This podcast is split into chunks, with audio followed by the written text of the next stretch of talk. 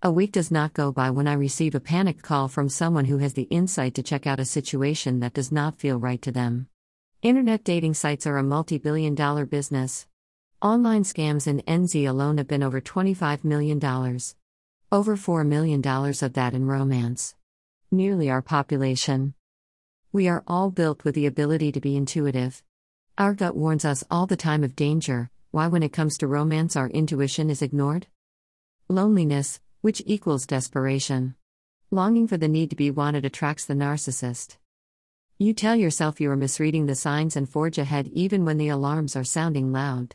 They feed you the lines you want to hear, and you want to believe them, so you do. Take note of these common threads from scammers, reported by clients. 1. They profess love very quickly without meeting you. 2. There is a sudden emergency and they have no funds, promising to pay you back when the bank reissues their card. 3. They will ask for your phone number and ask you to leave the dating site to be exclusive. 4. They never video call. 5.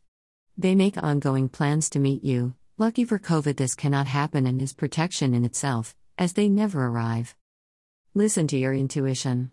If you find you are getting caught up emotionally with an online liaison, come off the site for a week, or longer, have no contact with them, have a break from online dating to clear that toxic energy. Finally, talk to someone. Greater than Bridget Curran, blackguitarons.com.